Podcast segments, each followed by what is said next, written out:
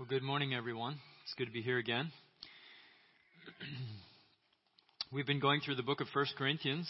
Um, we took a break from that last week, uh, but we've been looking at what God had to say to the, the church at Corinth and what He has to say to us through Paul's letter to them.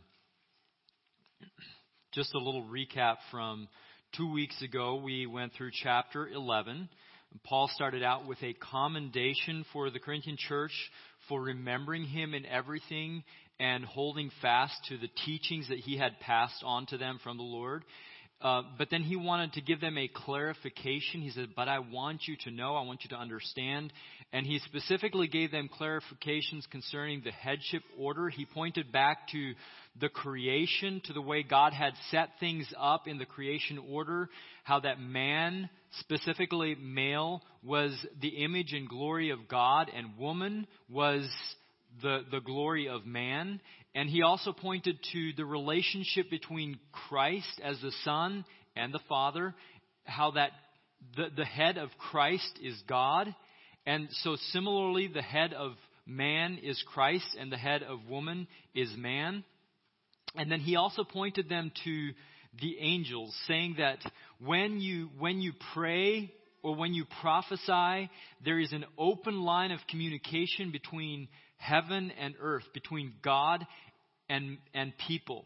And so it's important that we recognize the order that God has established because all true authority comes from being under God's authority, from, from being in line with God's established order. There is no true authority outside of that. All true authority can only be derived from being in God's perfect order.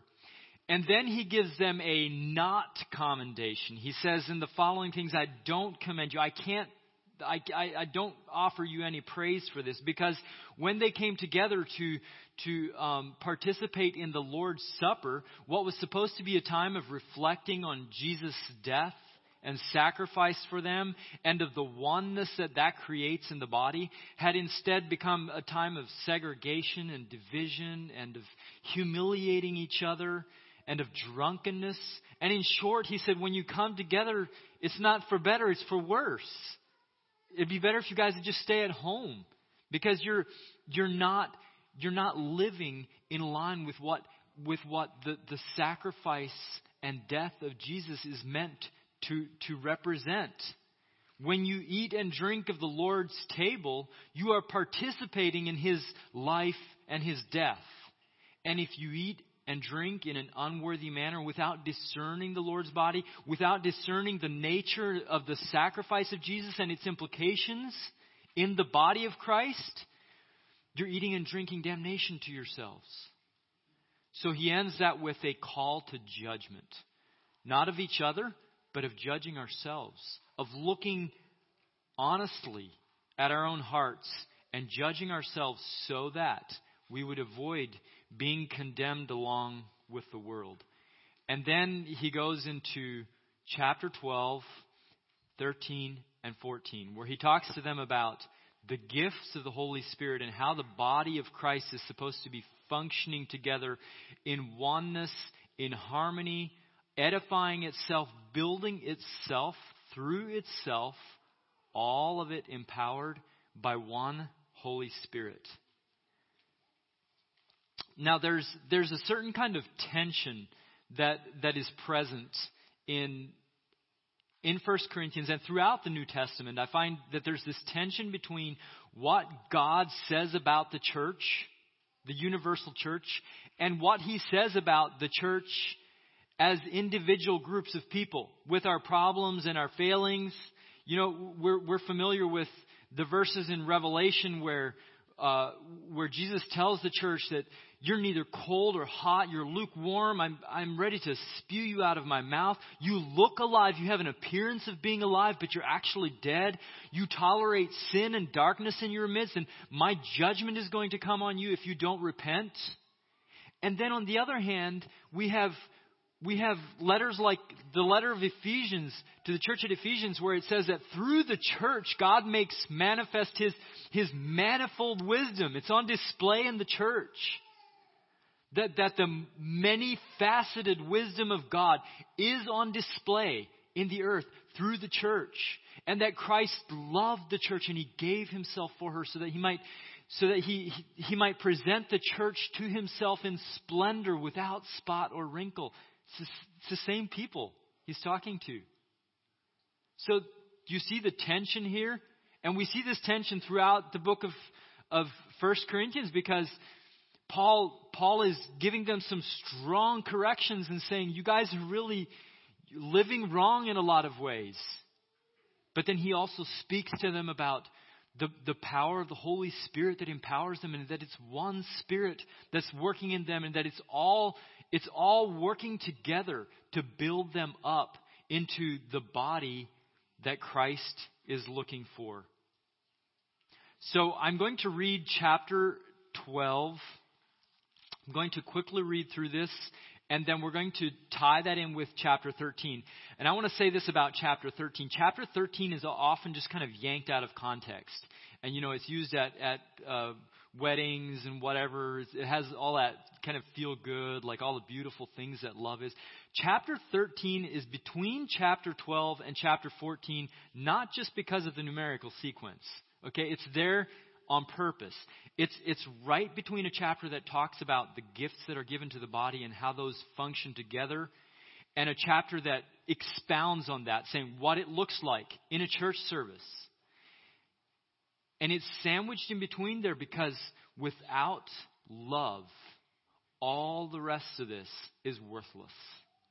And, and we're going to look at that this morning and see how we can look at our own lives and see is, is what I'm living out of? Is are my spiritual gifts that God gave me are those being exercised from a motivation of love and care for others or is it self-centered like it had become in Corinth? has it become something that I use to lift myself up or to create divisions or to tear other people down? Okay, so chapter 12. If you want to just stand while we read this, I'm going to read chapter 12 in its entirety. Now, concerning spiritual gifts, brothers, I do not want you to be uninformed. You know that when you were pagans, you were led astray to mute idols, however, you were led. Therefore, I want you to understand that no one speaking in the Spirit of God ever says, Jesus is accursed. And no one can say, Jesus is Lord, except in the Holy Spirit. Now there are varieties of gifts, but the same Spirit. And there are varieties of service, but the same Lord. And there are varieties of activities, but it is the same God who empowers them all in everyone. To each is given the manifestation of the Spirit for the common good. For to one is given through the Spirit the utterance of wisdom, and to another the utterance of knowledge according to the same Spirit. To another faith by the same Spirit. To another gifts of healing by the one Spirit to another the working of miracles, to another prophecy, to another the ability to distinguish between spirits, to another various kinds of tongues, to another the interpretation of tongues. All these are empowered by one and the same Spirit, who apportions to each one individually as he wills. For just as the body is one and has many members, and all the members of the body, though many, are one body, so it is with Christ. For in one Spirit we were all baptized into one body, Jews or Greeks, slaves or free, and all were made to drink of one Spirit. For the body does not consist of one member, but of many. If the foot should say, Because I am not a hand, I don't belong to the body, that would not make it any less part of the body. And if the ear should say, Because I'm not an eye, I don't belong to the body, that would not make it any less a part of the body. If the whole body were an eye, where would be the sense of hearing? If the whole body were an ear, where would be the sense of smell? But as it is, God arranged the members in the body, each one of them as He chose. If all were a single member, where would the body be? As it is, there are many parts, yet one body. The eye cannot say to the hand, I have no need of you, nor again the head to the feet, I have no need of you. On the contrary, the parts of the body that seem to be weaker are indispensable. And on those parts of the body that we think less honorable, that we think less honorable, we bestow the greater honor, and our unpresentable parts are treated with greater modesty, which our more presentable parts do not require. But God has so composed the body, giving greater honor to the part that lacked it, that there may be no division in the body, but that the members may have the same care for one another. If one member suffers, all suffer together. If one member is honored, all rejoice together. Now, you are the body of Christ, and individually members of it. And God has appointed in the church first apostles, second prophets, third teachers, then miracles, then gifts of healing, helping, administering, and various kinds of tongue. Are all apostles? Are all prophets? Are all teachers? Do all work miracles? Do all possess gifts of healing? Do all speak with tongues? Do all interpret? But earnestly desire the higher gifts, and I will show you a more excellent way. Let's go ahead and just read chapter 13. If I speak in the tongues of men and of angels, but have not love, I am a noisy gong or a clanging cymbal. And if I have prophetic powers and understand all mysteries and all knowledge, and if I have all faith so as to remove mountains, but have not love, I am nothing. If I give away all I have, and if I deliver my body to be burned, but have not love, I gain nothing. Love is patient and kind. Love does not envy or boast. It is not arrogant or rude. It does not insist on its own way. It is not irritable or resentful. It does not rejoice at wrongdoing, but rejoices with the truth. Love bears all things, believes all things, hopes all things, endures all things. Love never ends. As for prophecies, they will pass away. As for tongues, they will cease. As for knowledge, it will pass away. For we know in part and we prophesy in part. But when the perfect comes, the partial will pass away. When I was a child, I spoke like a child. I thought like a child. I reasoned like a child. But when I became a man, I gave up childish ways. For now we see in a mirror dimly, but then face to face. Now I know in part, then I shall know fully, even as I have been fully known. So now faith, hope, and love abide. These three. But the greatest of these is love. You can be seated.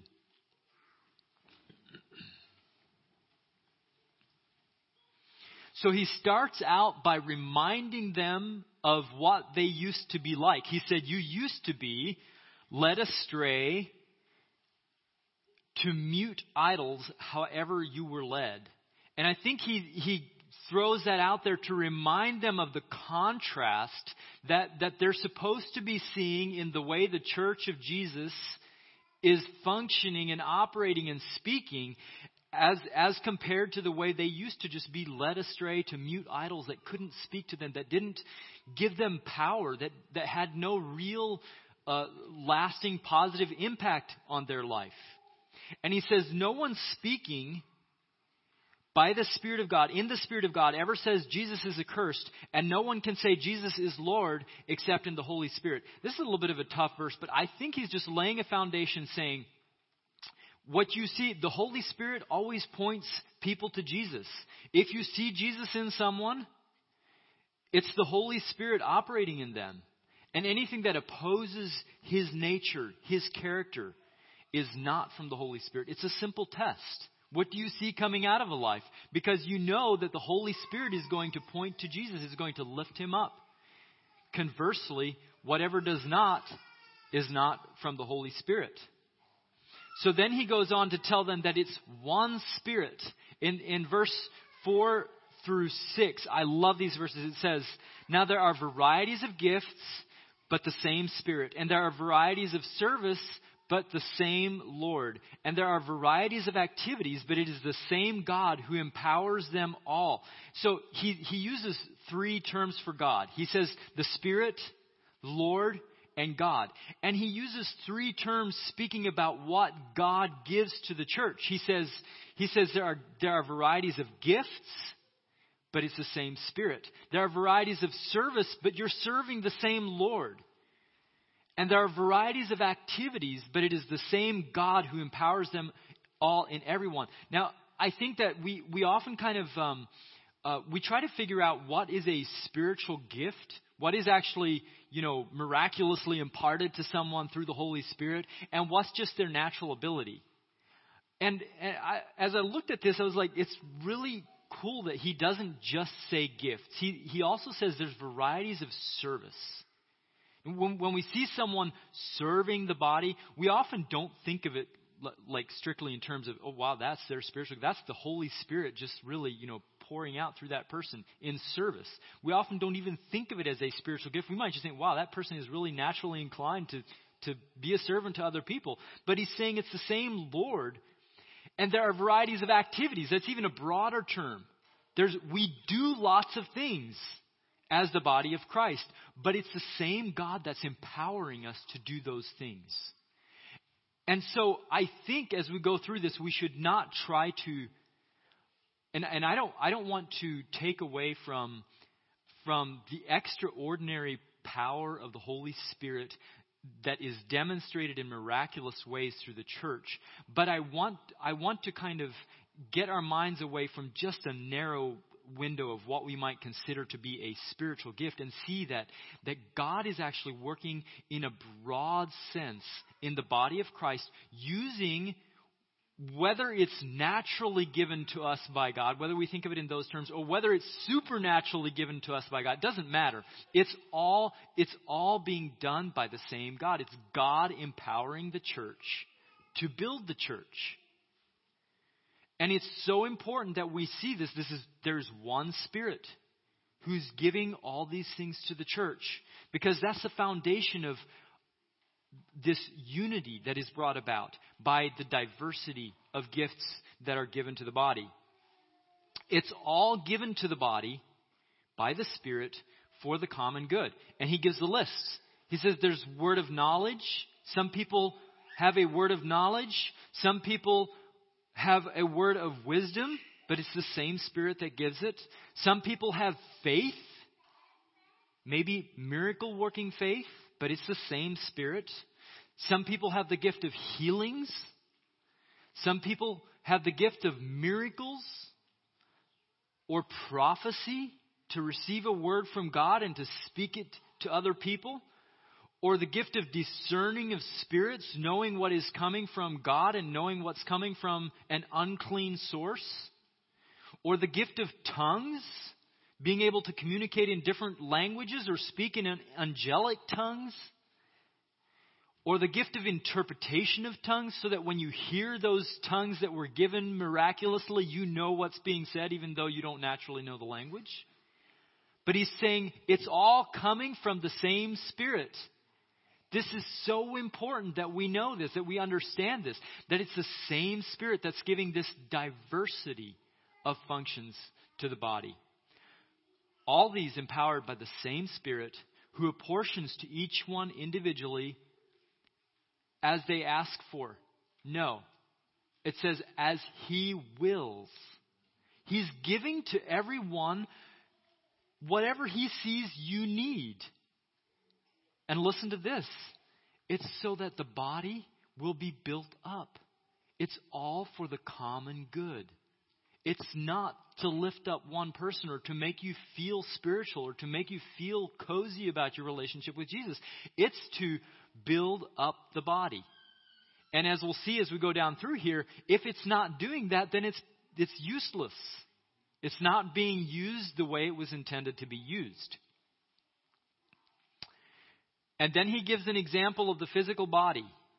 Now, it's kind of hard for us to, uh, to go from thinking about a whole bunch of different people with different personalities and different gifts and different ways of operating, different ways of thinking, to thinking about a body that just works, you know, works together very well, works uh, cohesively. All the parts are just doing what they're supposed to do, at least hopefully, most of the time. But he's saying, you guys, as the church, are like a body, just the way a body has lots of different parts. And you don't look at me standing up here and think, wow, those are some cool hands up there. You probably didn't even think about my hands one time. except maybe that I wave them around too much. But all the parts are functioning together to accomplish something. It's saying in the same way, you guys are all part of one body. Even though there's many members, so it is with Christ. Did you hear that? He says, so it is with Christ. I remember when this kind of um, jarred me. He didn't say, so it is with the body of Christ, because we often use the body of Christ kind of in our spiritual lingo to the point where we don't even think about what it means. He says, just as all the members compose one body, so it is with Christ. We here today are actually part of Christ. We're part of Jesus. We compose his body. That's why it matters. That's why what we say to each other matters. That's why the way we feel about each other matters. Because Christ is here today in the flesh through his body.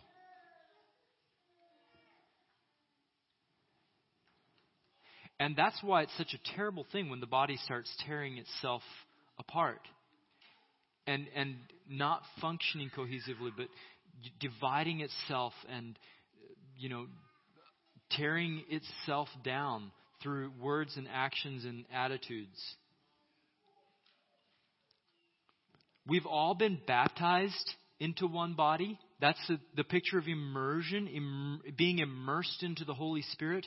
And we all drink of the same Spirit. I think that's beautiful language because it shows someone who's being completely immersed and then someone who's also drinking, who's taking into himself that, that spirit. So he's inside of us and he's surrounding us. And he is what holds us all together into one unit so that we're not just individual members. Then he goes on to show how that the body honors all the members and works together cohesively and doesn't think that one part is less important than the other. And he says this is the way you guys should be thinking about each other as well. And there are two comparisons that he gives here, two wrong comparisons. One is the, the foot doesn't say to the hand, I don't need you because your function is different. You're not like me, so I don't need you. Let me just look at where this is. Verse 14.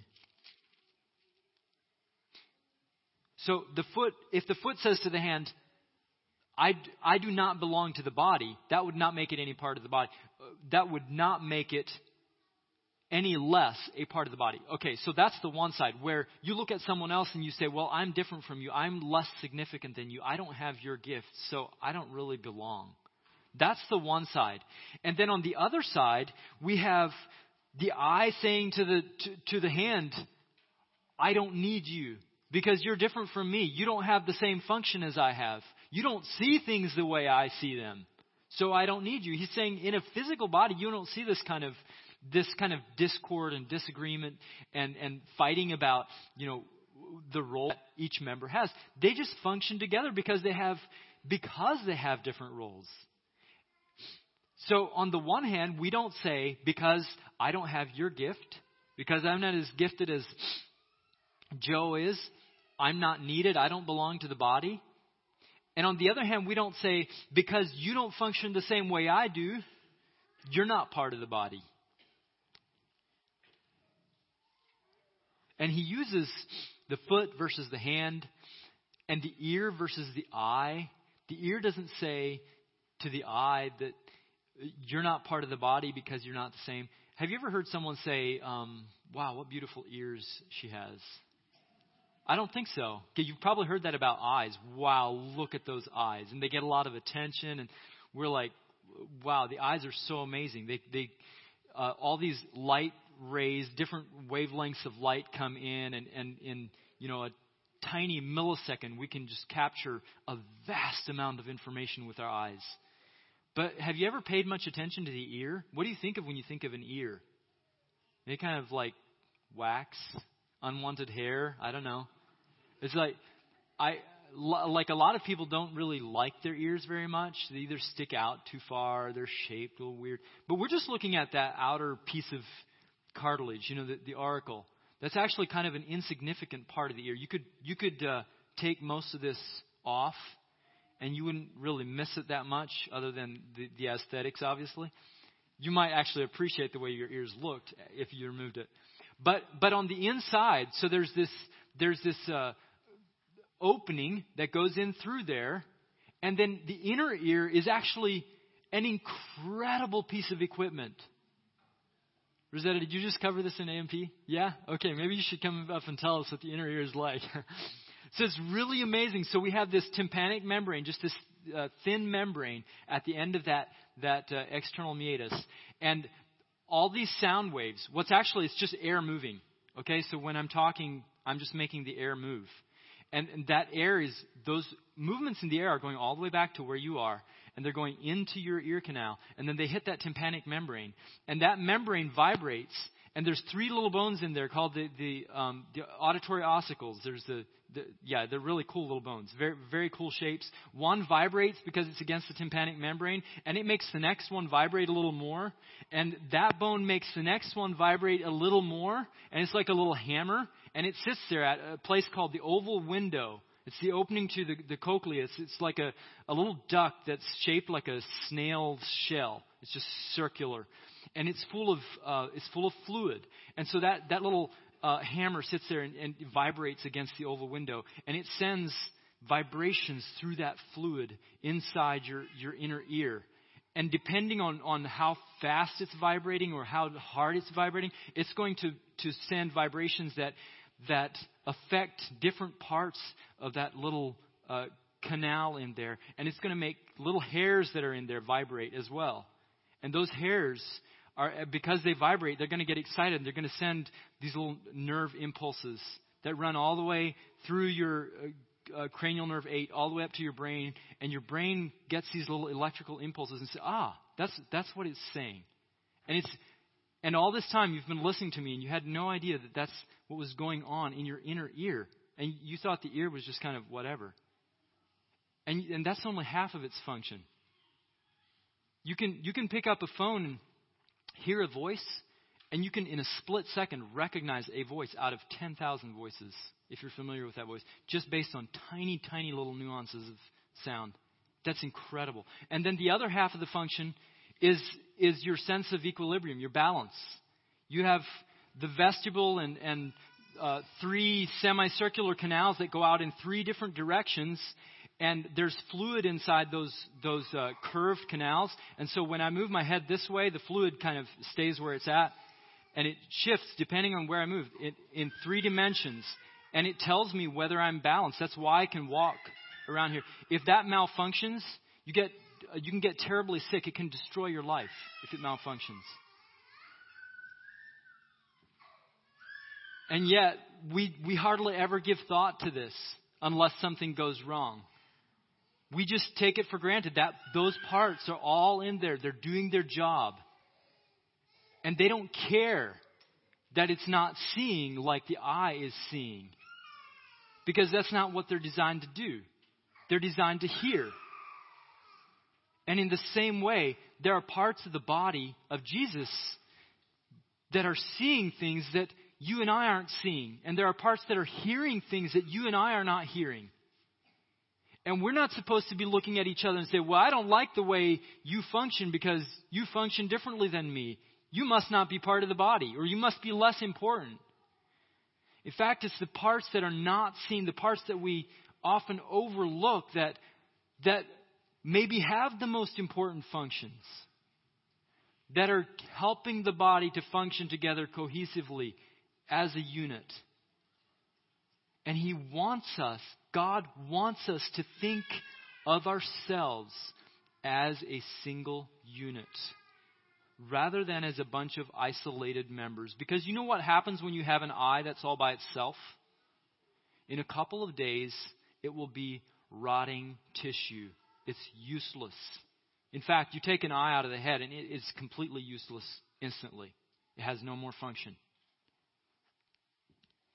It has to be attached to the body, functioning with the other parts to do its job, to do its God given role.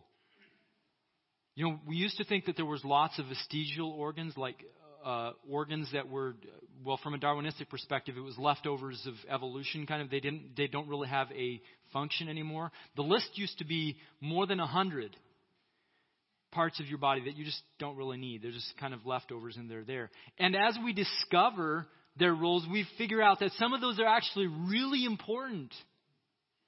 And the list is down to basically zero. And the ones that are still on the verge are there because we don't we just haven't figured it out. We're not smart enough to figure out what everything is doing. We used to think there's junk DNA, these DNA segments that don't really have a role, the pseudogenes and um, all these vestigial organs. And we're discovering that God actually put all of that stuff there for a specific function.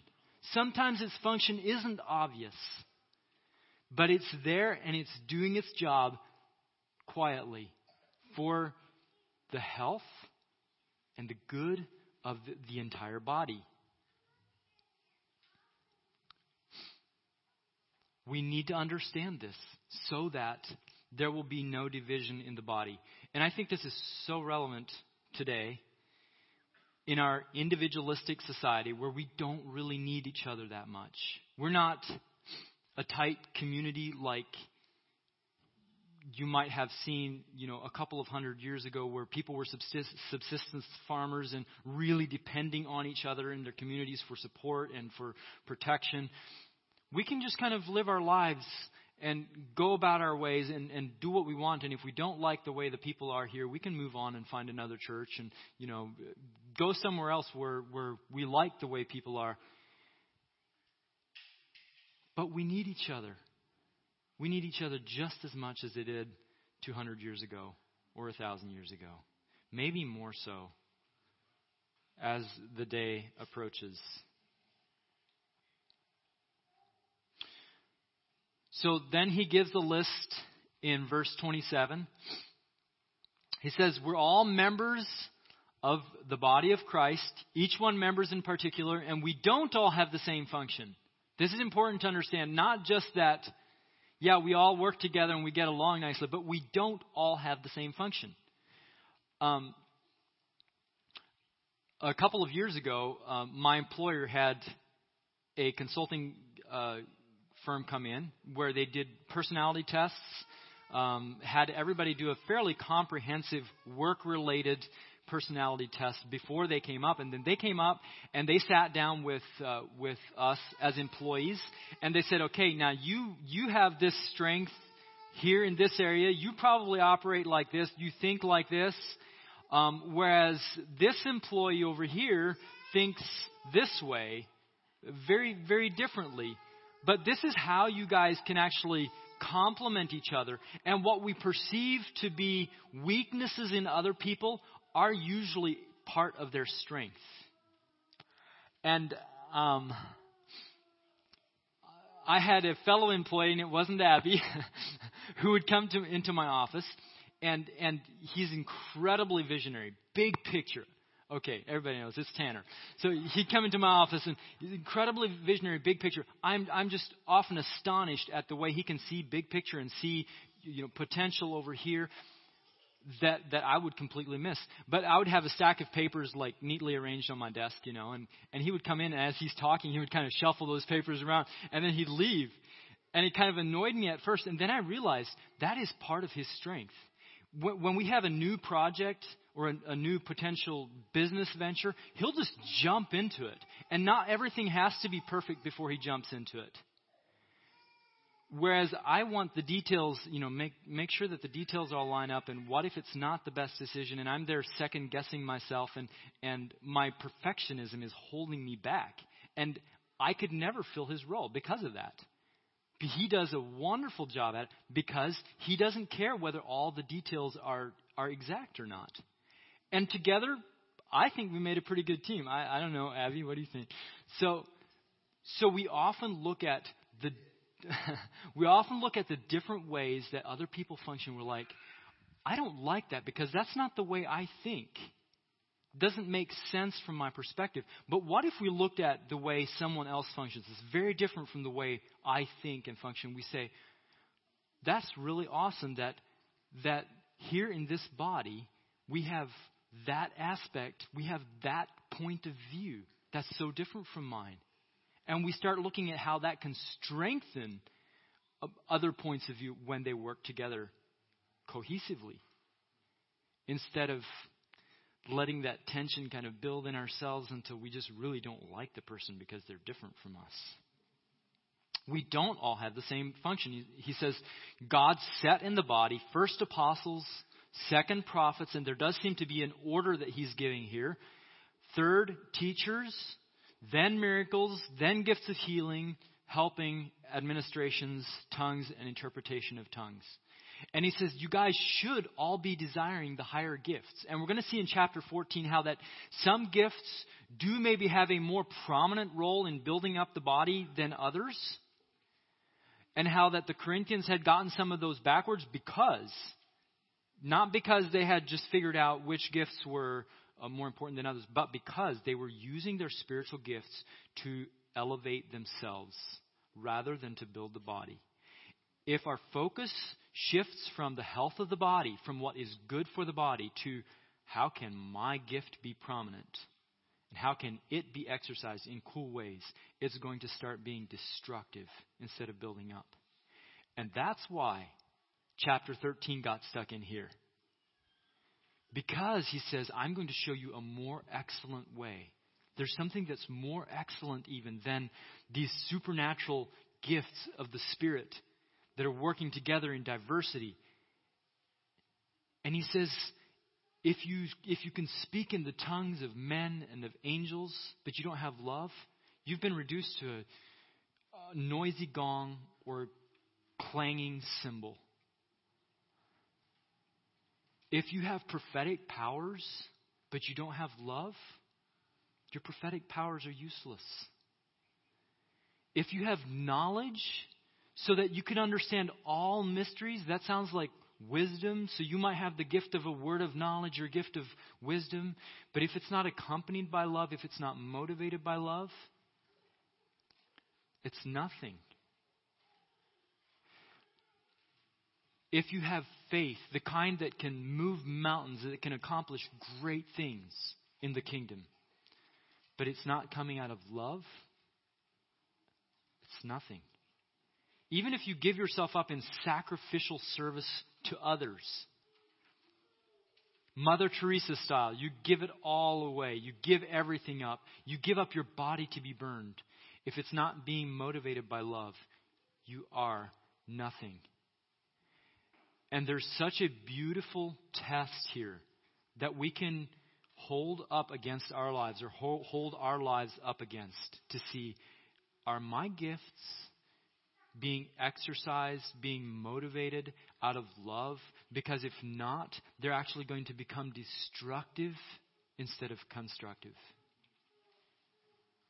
And I'll just say, looking at this, I was convicted because I saw where there have been times where genuinely, I think God gave me a, a gift spiritually, but I exercised it in a wrong way because it was not motivated by love. And the result is destructive rather than constructive. Love is patient and kind. Has your spiritual perception made you unkind? It doesn't envy or boast. Has your insight, your knowledge made you boastful? Love isn't irritable or resentful or rude. Has your service to others, even your sacrificial service to others, created resentment in you? Then it needs to be checked by this test of love. I see that actually in people who have a gift of service. It's easy for them just to become slaves to that gift and really pour into other people. And then they be- begin to become resentful or cynical because the payback isn't what it should be. It's just often the way it is. It's unfortunate, but it can easily create cynicism and resentment in us. But that's not love. Love gives sacrificially, and it doesn't become cynical or resentful or rude as a result. Love doesn't rejoice in wrongdoing. Maybe you have the gift of discernment, and you can discern whether something is coming from God or whether it's coming from an unclean source. But How do you respond when you discern between good and evil? Love does not rejoice in wrongdoing, it grieves over it, and it wants to see people restored. Love bears all things, it believes all things, hopes all things, endures all things. You see, right now we're living in the imperfect. We see just very limited little segments of reality. We see only little bits of truth. It Doesn't matter how discerning we are, what we see is just a tiny little slice of reality. It's the imperfect that we're living in. Even if you have a great gift of prophecy, it's just a tiny little slice of what's there. Even if you have a lot of wisdom and discernment, it's just a tiny measure of what God sees because He sees the big picture. And we're living in this, this time of seeing dimly. It's like a, like a brass mirror where the image that it reflects is not perfect. But all of these gifts that the Spirit is imparting to the church to build up the church, they're temporary. Why? Because the imperfect is going to pass away. And when the perfect is come, then all of this, our, our little bits of wisdom that we think we have, our knowledge, our discernment, our gifts of miracles, our ability to communicate in unknown tongues, whatever it is, it's all going to be melted into reality, into the perfect, when we see God the way He really is, and we, for the first time ever, understand, truly understand the depth of God and His wisdom and His goodness and His love. Then prophecy, there's not going to be a need for prophecy because nobody's going to know in part. Everybody's going to understand it because we're going to see it. There's not going to be a need for a gift of wisdom or discernment or knowledge or miracles because it's all going to be consumed by the perfection of being in God's presence and knowing Him the way that He knows us. So, maturity in the body is seeing this, seeing that even the gifts that we're given by the Holy Spirit, yes, they're real, and yes, we should honor them in each other and call them out and cultivate them and nurture them. And we're going to see that more in chapter 14 next week. I'm looking forward to that. But even as we do that, we should realize this is just, it's a dim view of reality. It's just very partial, it's very small. And when the perfect is come, the imperfect, the partial, the little slices of knowledge, the sampling of gifts that we steward now, they're all going to give way to, to that perfection. And that's what we should all be looking forward to. So if someone gets under your skin because of the way they're exercising their gift, look forward to that time when we're all going to be made perfect because right now we're not yet. Sometimes we take even the gift that God genuinely gives us and we exercise in a wrong way, or we speak words that are hurtful, unnecessarily hurtful, or we we're just clumsy with our gifts. That's why we need to forbear. That's why it all needs to be conditioned by love and tested by love. Because one day that's all that's going to be left is love.